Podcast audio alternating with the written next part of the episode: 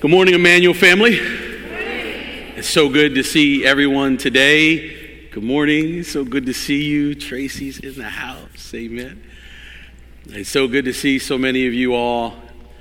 I've missed you guys. Uh, it's, you know, we hate being apart from one another, but I'm glad we can be in this place today. Um, I want to thank, as always, as is my um, as is my tradition. I want to first thank Pastor Daniel. He's not here today. I always feel like every time I preach, he's not here. but uh, I want to thank Pastor Daniel. He called me yesterday on his vacation, time away from the family. Called me yesterday to pray with me, so I was really grateful for that. And so again, thank you, Pastor Daniel, for your friendship and your leadership. To all of our elders, um, thank you for your guidance and your prayer and your diligence in leading this church. And thank you to all of you.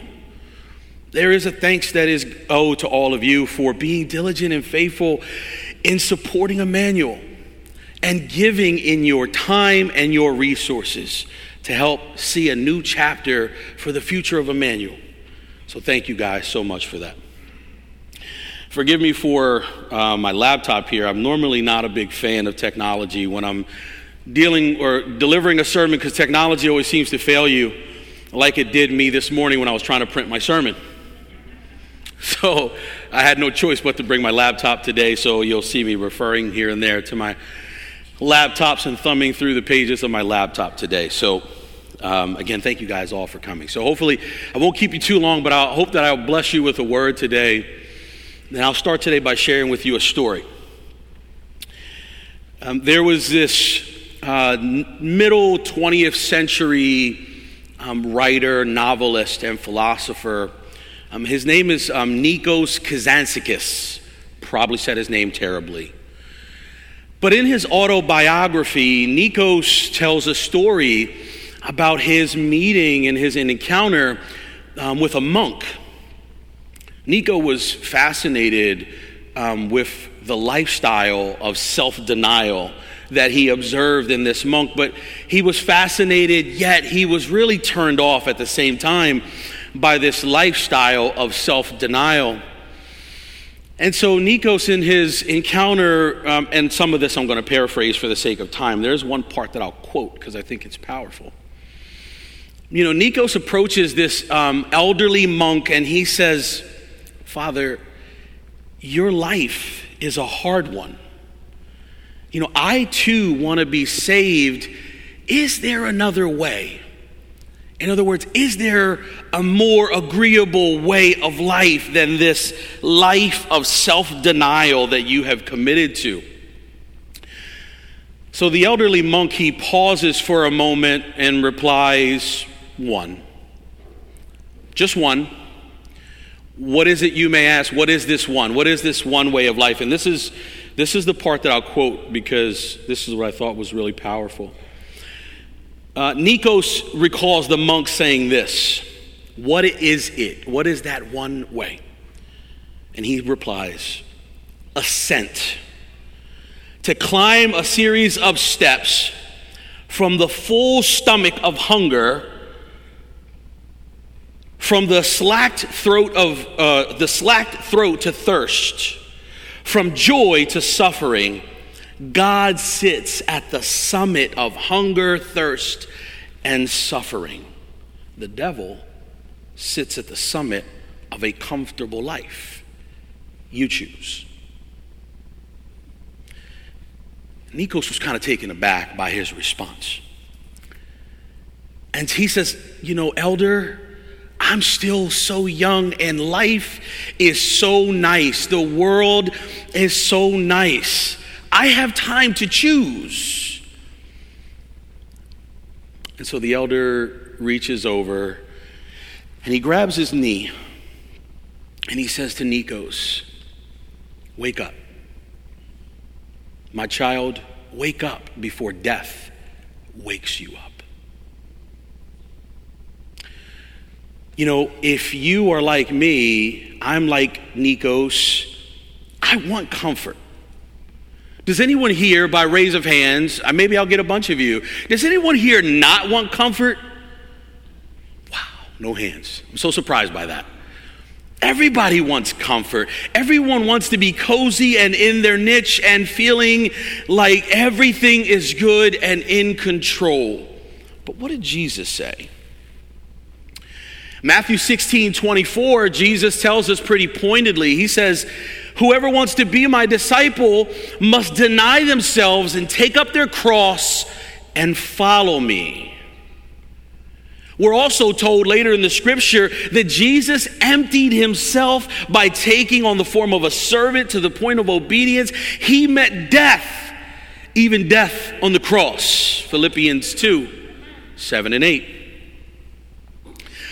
So, beloved, I know we want comfort, but as the monk said, comfort is where we might meet the devil.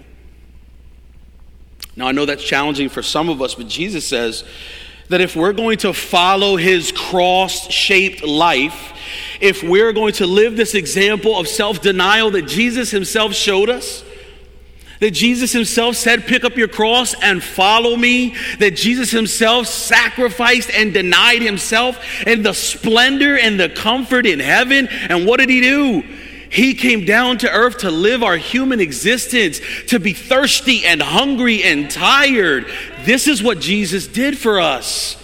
And so, if we're to be living a life of this cross shaped example that Jesus gave me and you, we have to deny ourselves so that we could be people that are pervaded by love and by joy and the peace of God Himself. So, how do we do that? We do that by practicing one, arguably one of the best spiritual disciplines that Jesus ever showed us, and that's the spiritual discipline of fasting. Some of y'all didn't like that word. I'll be honest with you, I really didn't like it myself. But we, you know, in, in our in developing and cultivating, and, and this is going to be a two-part mini-series. i am going to obviously deliver today. Pastor Daniel will come and deliver part two of our message of fasting. As we encourage you as a church to cultivate a rhythm and a life of fasting in your life. But if we're going to cultivate this uh, life and rhythm of fasting, it is going to cultivate a, a life of self denial in our overall life, not just in fasting. So today, I want to read, if you'll open your Bibles with me today, we're going to read a couple big passages together. I'm going to reference a few passages as we go, but why don't you turn with me as we examine our first set of scriptures today to Matthew chapter 4. We're going to start in verse 1. While you're getting there, I'm going to grab my water. All right, so Matthew chapter 4. Now, we're not going to, I know in your bulletins it had Matthew 4, 1 through 11. For time's sake, we're not going to read all of that, but this is the temptation narrative that Matthew um, wrote about in his gospel. I encourage you to read it if you have never read it, or maybe you haven't read it in a while. I encourage you to read through that narrative on your own.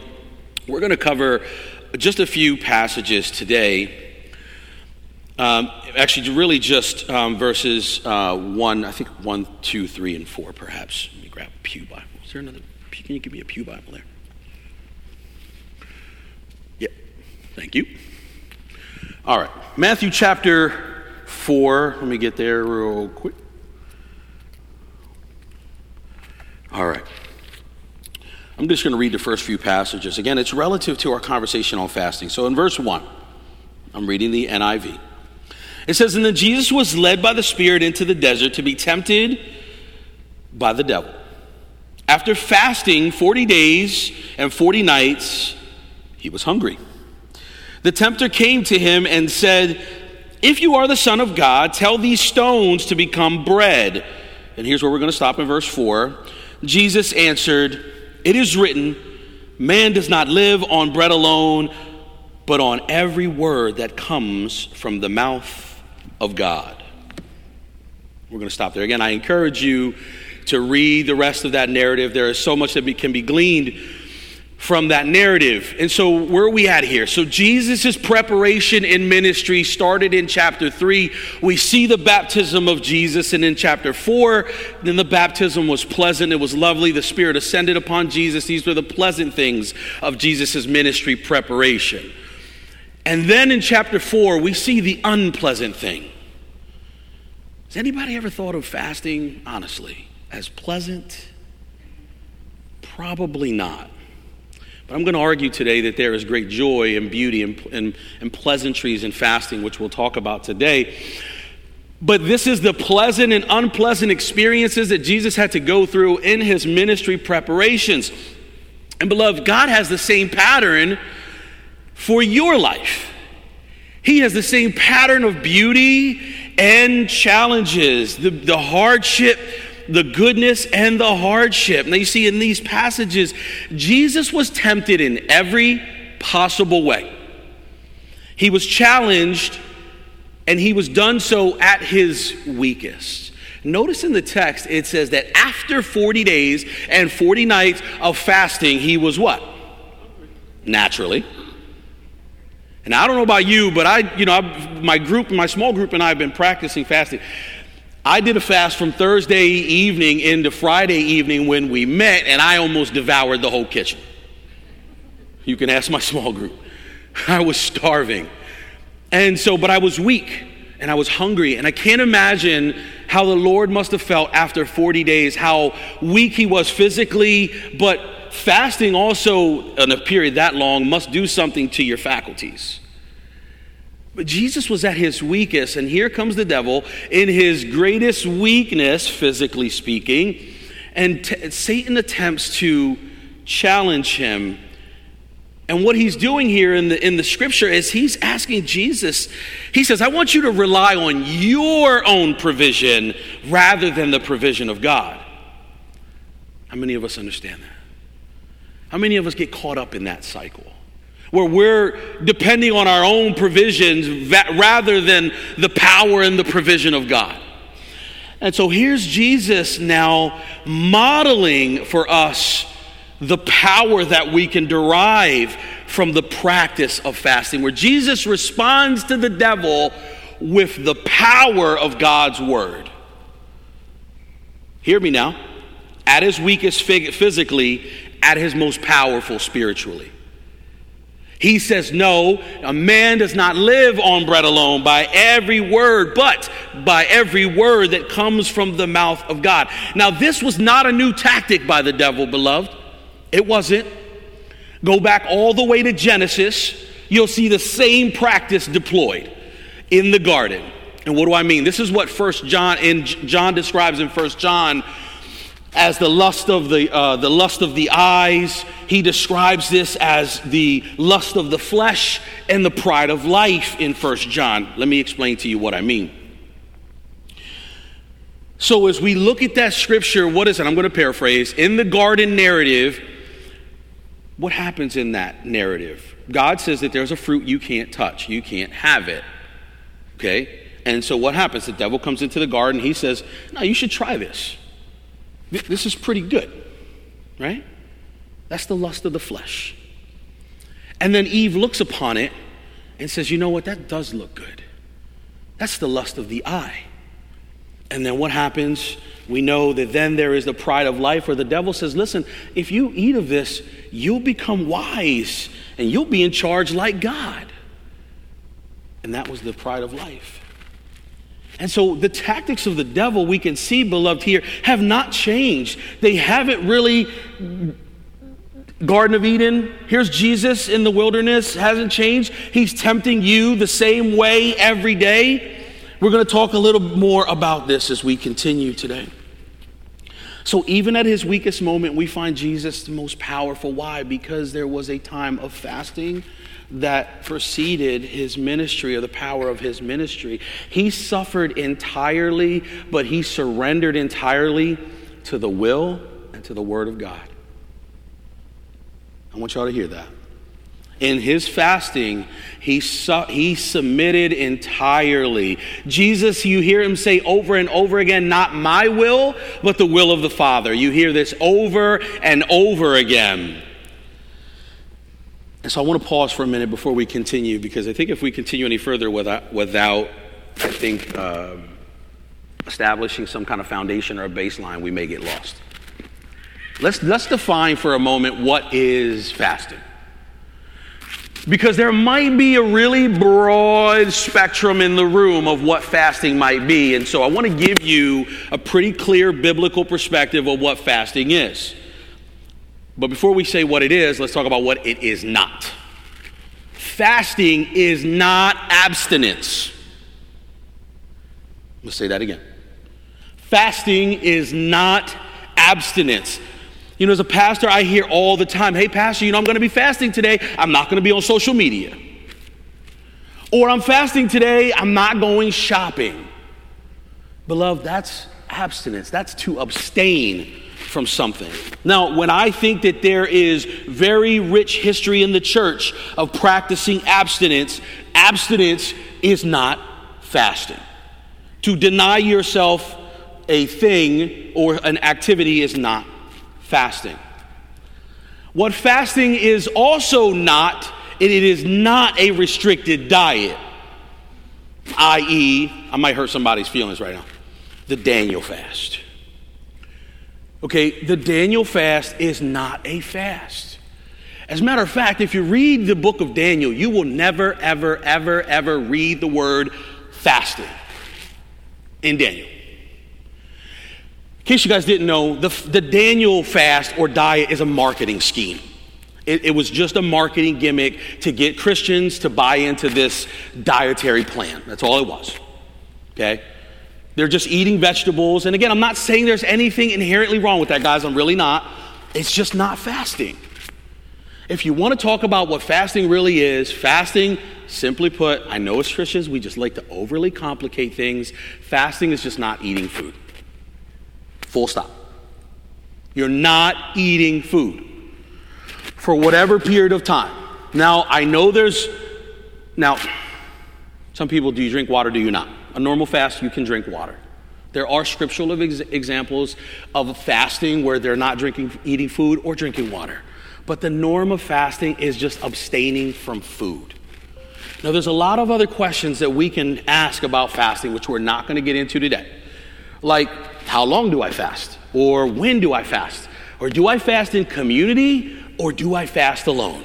These are all really good and legitimate questions that, beloved, I think should be examined. We're not going to do that today. If you're interested in those type of questions and those topics, I encourage you to contact me so you can learn how to get plugged in to one of our small groups so you can learn more about that and many other topics. So, and, and we're going to be doing a lot of these things in the fall. But if you're interested in learning more and probing these types of questions in safe biblical community, let us know. We're happy to connect with you. But for now, I just want to tackle one question with you for the rest of the sermon. And for the remainder of our time together, and that is why do we fast? Such an important question, and you have to be able to answer that question if your fasting is going to be truly effective. Why do we fast? Now, you will see today, just Google fasting. Just Google the word. I think it's important to know, guys, fasting is not a uniquely Christian thing. Anybody thinks that Christians got a monopoly on fasting, you're, you're deceiving yourselves. Okay, because fasting is not a uniquely Christian thing you know, different religious worldviews and in even indigenous tribes around the world fast. So it's not a uniquely Christian thing. I mean, you know, Hindus and Muslims, I mean, you name it, the whole gambit of them fast in some way, shape, or form. But our fasting is very different. And I'll explain to you why our fasting is different. Now, you may hear a lot of health experts and gurus out there, health gurus, talk a lot about the physical benefits of fasting. Has anybody actually, maybe not for spiritual reasons, but anybody actually fasted? Or does anybody here do intermittent fasting? No? Maybe a couple of you? Okay. There are clearly really great health benefits to fasting.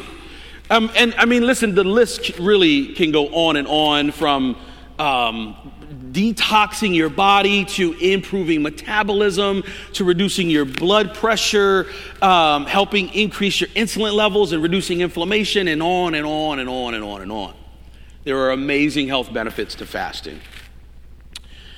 And we can't argue with those physical benefits because those physical benefits bring healing to our body. But as followers of Jesus, we engage in fasting as a spiritual discipline. And here's the ultimate aim. If you don't remember anything today, remember this. Here's the ultimate aim of fasting. I love it how Pope Benedict put this. Pope Benedict said that the aim of fasting is to heal us from all that prevents us from conformity to the will of God. Right, we were talking about fasting heals us physically. Well, Pope Benedict was alluding to the fact that fasting heals our souls. It brings healing and therapy to our souls. Put another way, fasting helps us to grow in holiness. Now, I know holiness is a really loaded word for some of you. And by holiness, especially all my, my, my Bible students and junior theologians in the room, you'll know fast uh, holiness is referring to setting apart and being consecrated and all that and, and that's absolutely correct but i want to i want to propose to you kind of a not a different way but a deeper way to think about holiness but holiness as it relates to the wholeness of the person. Let me explain to you what I mean. You see, health is to the body what holiness is to the soul. Fasting and it, that brings health to your body purges your body of what medical experts call zombie cells. Anybody ever heard that term, zombie cells? Zombie, in case you never heard that term, zombie cells, and all of us have them. Um, basically, when you're, it's basically medical. Let me try to break it simply. It's basically cellular waste, right? These are those dead cells that are still lingering in your, your body. And when we're not in a regular rhythm of fasting, what happens is that cellular waste builds up. And scientists have proven that it is a cause of many diseases, like cancer in particular.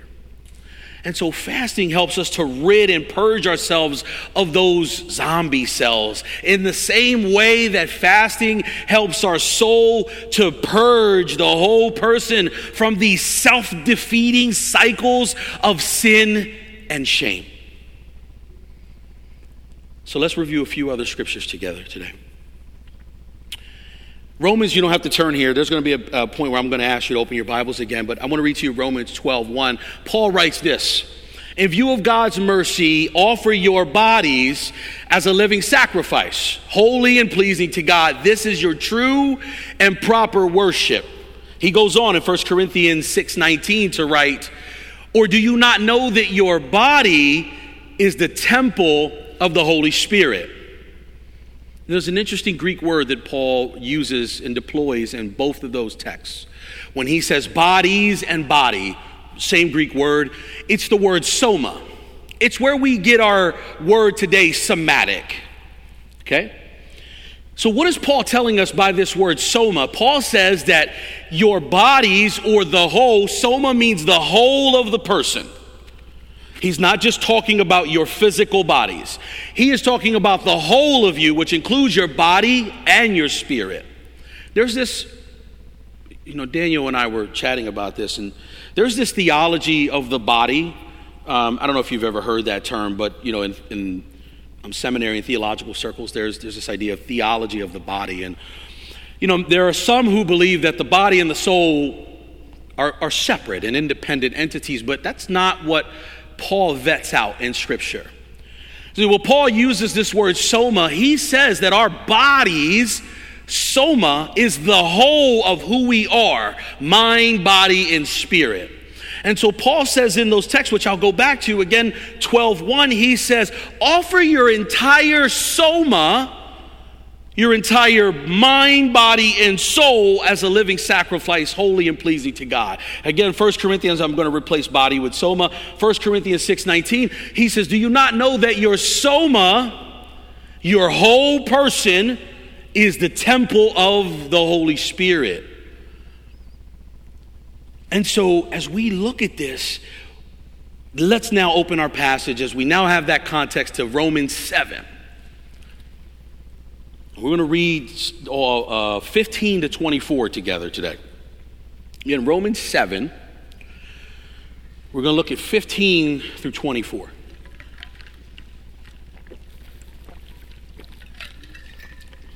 And we'll connect this, and I pray that some of you will really identify with what Paul is sharing because Paul gets pretty real here in the text.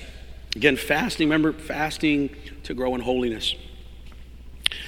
Paul says, I think I heard most of your pages stop turning, so I'll, I'll, go ahead and read this again, starting in verse 15.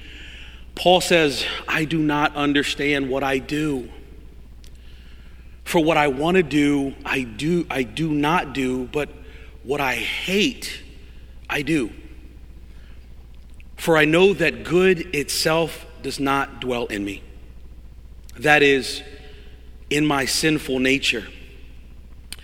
For I have the desire to do what is good, but I cannot carry it out. For I do not do the good I want to do, but the evil I do not want to do. This I keep on doing. For in my inner being I delight in God's law, but I see another law at work in me, waging war against the law of my mind and making me a prisoner of the law of sin at work within me. Love this. What a wretched man I am. This was the great apostle to the Gentiles. Who will rescue me from my body? Same word, soma who will rescue me from my body that is subject to death. So, okay, let's stop there. It just got real in the scripture. Anybody feel that way? Anybody ever felt that way? I know I do. I didn't see a lot of hands. If I can just be honest, I know I feel this way all the time. Am I, I'm, I'm always, I feel like I'm always fighting. I feel like I'm, I'm, I'm in this losing battle against my body, against my flesh. And this self defeating cycle that all of us get stuck in has to do with our body, that Paul calls, in the text, he calls the body of death. But wait, Paul just referred to the body, the soma, as the temple of God. So which one is it? Is the body the body of death or is it the temple of the living God? Which one is it? Because, Paul, I'm a little lost here, if we can be honest, as we review this scripture. And the answer is both. Paul really pointedly points out the dichotomy of our person and the struggle that we all experience, every single one of us, you and me. But it's the part, there is a part of us this spirit that is the home, this soma, that is the spirit of God, where our spirit is in union with God. There is that part. That's what Paul calls the temple of the Holy Spirit. But there's another part of us, guys, that, newsflash, you guys have a really bad disease. It's a really, it's a fatal disease, and it's the disease of sin.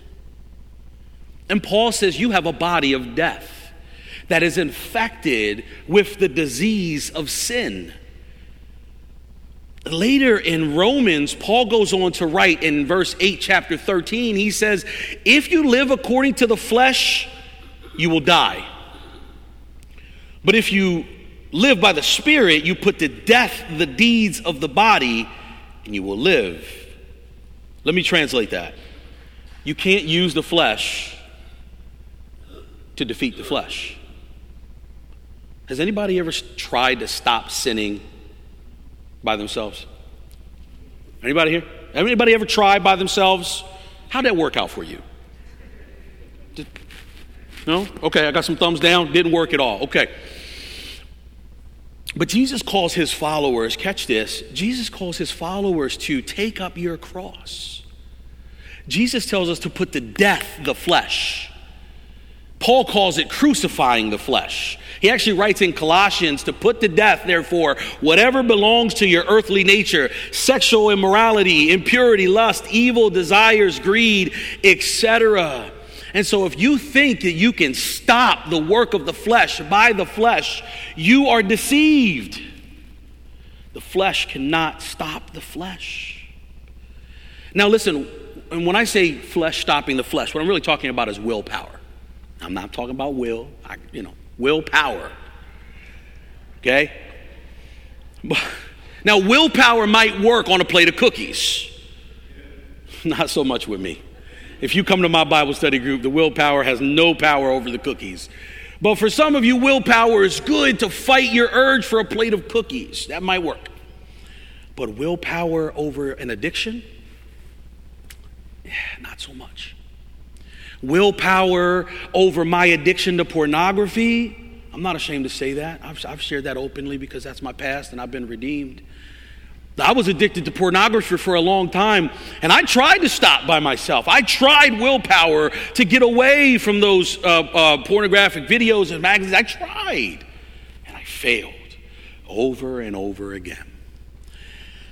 Whatever your addiction is, it doesn't matter. You can fill in the blank alcohol, drugs, whatever, whatever the addiction is, maybe outbursts of anger from trauma from your childhood. But willpower doesn't stand a chance to any of those things.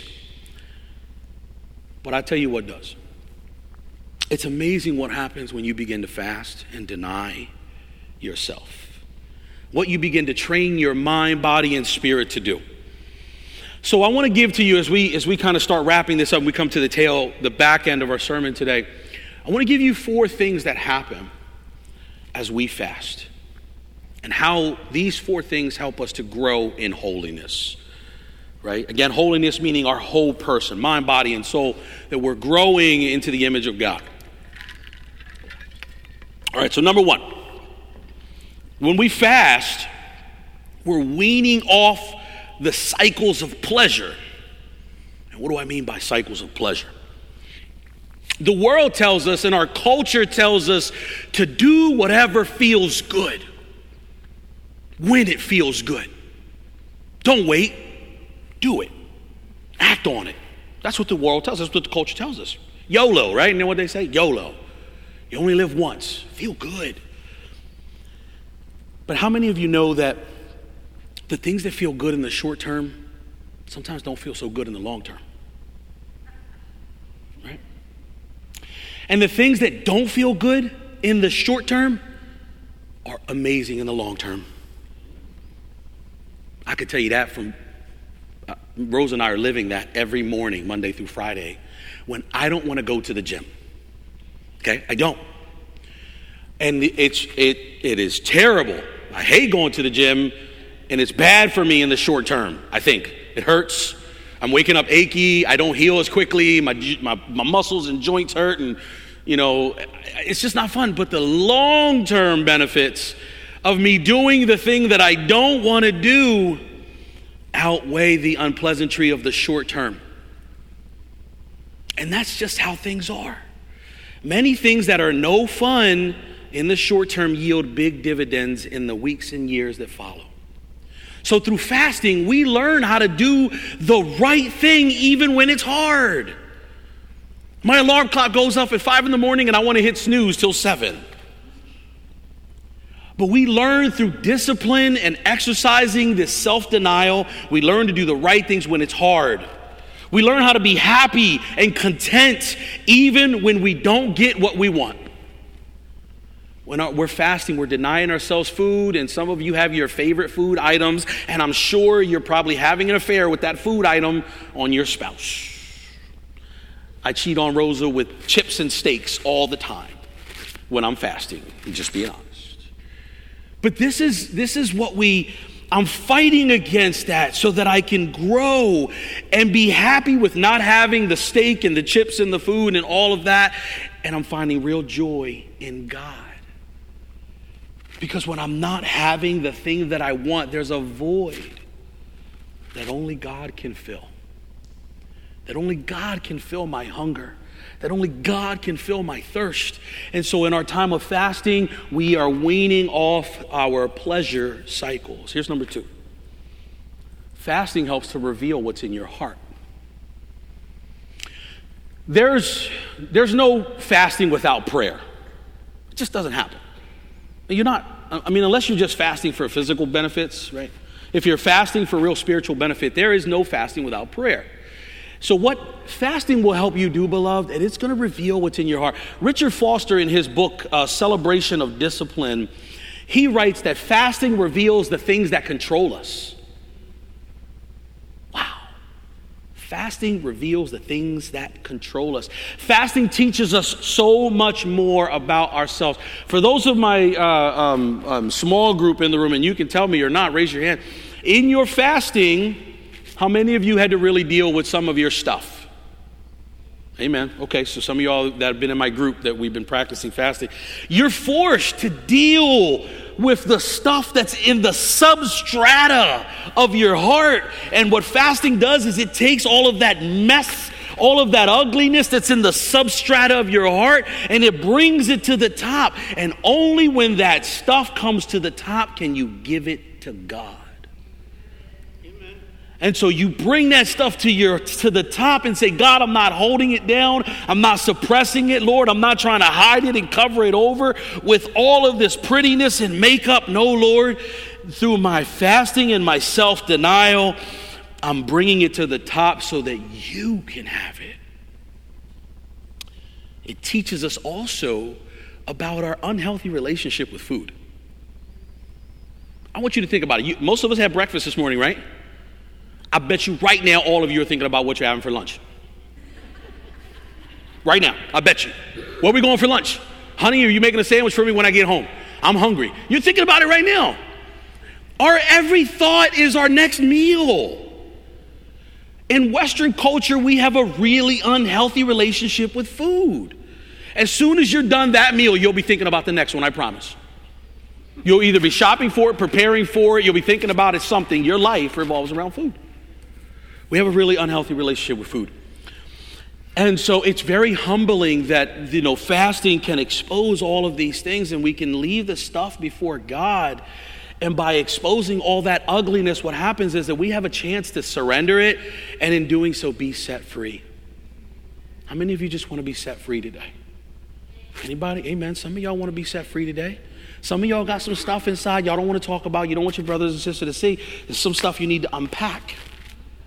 And the stuff that you need to unpack is weighing you down and keeping you in bondage. And if you want to be set free, start fasting. All right. Here's number three fasting helps you to reorder the priorities of your life. Like I just said to you, fasting is an ever, never ending cycle morning, noon, night. Uh, listen, one of, the, one of the favorite things, okay, let me stop. I don't like fasting. Can I be honest? Can I say that, church? Is that okay? Pastor don't like fasting. I like food too much. I do. That's evident by all the weight that I've put on in the last couple years. All right, I like I like food, but but it was a priority in my life, and I I want fasting to help reorder the priorities. Now my my small group God bless them. They prayed for me. They helped work. They encouraged me during my, some of our fasting. You know, they called me up, say, "Pastor, how you doing? You doing okay?" Because I was open. I, str- I struggled with fasting a bit, but it helped me to reorder things in my life. The things that I desired to change, it helped me to change, and I found myself wanting less of the material things in the world and wanting more of the holiness of God in my life. My desire of lust hold on.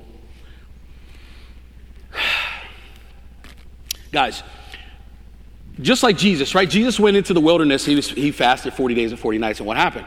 He was tempted. I want to tell you guys, in case no one's ever been honest enough to tell you, when you fast, the attack will come on, and it will come on strong. So I'm in the midst of my fast. I'm 12, 16 hours into my fast. And again, because of the thorn in my side that is lust, and my addiction to pornography, I get this this just this immense sexual desire that I felt like I was being attacked. If I can just be honest, can we be transparent here, church? And so I had to pray through it. And I'm like, Lord, I know this is not from you. I know this is the devil. And so it helped me to let go of those things, to push through. And instead of desiring that lustful thing and having that sexual urge, no. And because of my brothers and sisters that were praying for me, I, was able to push through. And what did I find through that craziness? What did I find? I found this immense desire to just be pure as white and to be filled with God's love and to be just closer to Him. When you don't succumb to the test, and listen, the test might be different for all of you. It might, you fill in the blank, whatever it is. The devil's gonna come and test you. He tested God Himself. Are y'all hearing me? You're not exempt to the tests of the enemy. He tested God Himself. So, in your fasting, if you think for one second you won't be tested, think again. But it reorders all of our desires. And so, God is at work deep in our person during our time of fasting. And it is by His power we can do what seems to be the impossible. That I'm not depending on my will, that in my fasting, I wasn't depending on will's willpower. No. I was depending on the power of the Spirit to get me through and fight the thing that I needed to overcome. And so, leading into that, this is number four it draws our power from God Himself to overcome the sin. That's number four, in case you guys are keeping track. Fasting helps us to draw on God's power to overcome sin. See, fasting is a discipline like any good habit that it has a way of increasing our willpower muscle. It has a way for, to help us grow in both self control and discipline. Let me tell you the difference. Some people think self control and discipline are the same thing, they're distinctly different. See, self control is the ability to say no to something, it's to not do something when you want to do it. And when you know it's bad for you long term, but self discipline is the ability to say yes to something. To do something when you don't want to do it, when you know it's good for you, like me going to the gym. But together, they make self mastery possible. Disciplines like fasting are a way to bring your whole person under the mastery and the control of the Holy Spirit combined with your desire to do the right thing, which sometimes is weak. But again, willpower alone is not strong enough and cannot break the chains of the flesh. Amen? Amen. Fasting is ultimately about drawing energy from and power from the Holy Spirit from a relational connection. Guys, fasting is not an impersonal thing. Fasting can and should be done in community. We talked about that, or we talked about that question should we do it alone or in community? But as we do this exercise, we're also communing individually, but together with, the God, with God, with the Spirit of God. So, what happens? When we come to Him, guys, what are we doing? We're giving Him our weakness. We're saying to God, Lord, I'm literally killing myself. That's what fasting is, guys. You fast long enough, what happens? You die. Some of y'all looking at me like, y'all don't know what happens. You fast long enough, you die. Okay? So, what you're doing is you're literally saying, God, I'm going to die for you. I want to sacrifice myself. I want to sacrifice my desires because we are all nothing but a, a ball of desires. We're saying, God, I want to sacrifice all of my desires to you. I'm going to slowly, we're not actually killing ourselves, and I'm not. Don't, don't, don't, go tomorrow and say, Pastor Will said, I got to kill myself. No, I did not say that. No, but, but fasting slowly tears our bodies down. And so, what we're doing here is we're giving God our weakness, and what is God giving us in exchange? His strength. We're giving him our weakness, he's giving us his strength. So let's summarize this as we kind of close this up. So we can't fight the flesh with the flesh. Okay? So if we're going to fight the flesh in our time of fasting, we must do so by making our bodies our allies and not our enemies. Because right now, our bodies, remember, what did Paul say? Our soma. Y'all gonna remember that word, I promise y'all. Always gonna remember soma. Your soma, or the whole of your person, is right now your enemy until you surrender it to God, until you give it to God as a sacrifice, until you say, No, God, I need more of you, less of me. I'm going to surrender my desires, my appetites, and this is how I turn my body from an enemy to an ally, the whole of my person. And that's why fasting is so hard, especially when you're just starting. Is anyone new to fasting? Would you be willing to admit that you're new to fasting? Are y'all just old saints in this room. Praise the Lord. Ain't nobody new to fasting here. Okay, that's good. But I, I can say I'm, I'm somewhat new to fasting. Again, it's just not an activity that I. And look, uh, I'm almost done seminary on my master's seminary program. And I was telling this to my group. In my seminary program, I, I have not heard a single course or teaching on fasting. Not once. Uh, my, my seminary courses are in biblical studies and pastoral counseling. I've never, I've never heard a course on fasting. It's no surprise why most Western churches don't really see the value in fasting and don't really do it much. And so when you start fasting, it's really hard. It is. Why is it so hard? Because you're fighting against your flesh. You're fighting against your natural inclinations and your natural desires. But let me tell you what I've found now that I'm practicing it more. And I know Daniel and I have talked about Daniel's, uh, Pastor Daniel is now in this regular Wednesday and Friday rhythm of fasting. By the way, throughout all of church history, most of church history until recently, fasting was a regular thing for the church. And everyone did it on Wednesday and Friday. In case you guys didn't know that little church fun fact. It was Wednesday and Friday, and Pastor Daniel's building that into his rhythm. Um, I'm, I'm going to be doing it more on Wednesdays than Fridays. Uh, but I encourage you to build it into your life. And now, because it is a part of my regular rhythm, I find joy in it. Fasting is a time where I get to really surrender all that my junk, all my stuff, and I just really get grounded for the week, in the middle of the week. Amen? But it's first because you're picking a fight with your flesh. Okay? So I want to encourage you today that if you're new to fasting, which nobody raised their hand, so I got all just old saints in this room. But if you're new to fasting, I want to encourage you not to be discouraged and not feel like you're by yourself and you're alone and that, that this thing is so hard because it's hard for all of us when we first start. But the ultimate aim of fasting is Jesus.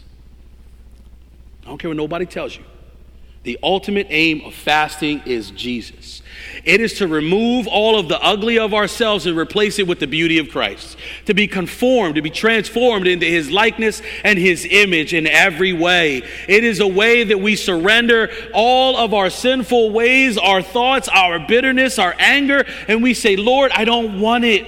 Jesus said himself in Matthew 5, he said, Blessed are the pure of heart, for they shall see God. I don't know about you, but I just want to be pure of heart. I want to be cleansed in my heart during my time of fasting. So to see God, and we're almost done here, we're just about to wrap up. You know, I'm going to invite uh, uh, Brother Ken Porter up to administer communion. And then after communion, uh, I'm going to um, ask uh, Amanda Stevensons to come up, and uh, she's going to uh, lead us in our time of, in a brief word, during our time of prayer. But see, to see God, I, I, want, you, I, want, I, want, I want y'all to hear this. To see God is the true ache of our heart. I'm going to say that again. To see God is the true ache of our heart. It is to look upon the beauty and the glory of God Himself. This is what your soul desires. This is why all of your hearts ache for heaven. It's not because we want to get into this beautiful place of clouds and harps and no. Your heart aches for heaven because your heart aches to see the face of God. But Jesus says that blessed are the pure of heart, and they shall see God. So, holiness and fasting to grow in holiness is not a formula because God is a person and not an equation. He is compassionate. He is the very being of compassion. And like it or not, we are in a reciprocal relationship with God at every level of holiness. And we, it is our way to see God. It is our way to encounter God. So I'm going to leave you with this question, and I'll invite the worship team to come up. or I'll invite Ken, um, Brother Ken, to come up. As you build fasting into the rhythm of your life, how badly do you want to see God? How deeply do you want to encounter His presence? How much do you want to remove the ugly of the substrata of your heart? Give it to God and surrender it to Him. So through your fasting, you can too grow in holiness. I'll leave you with that. Thank you very much.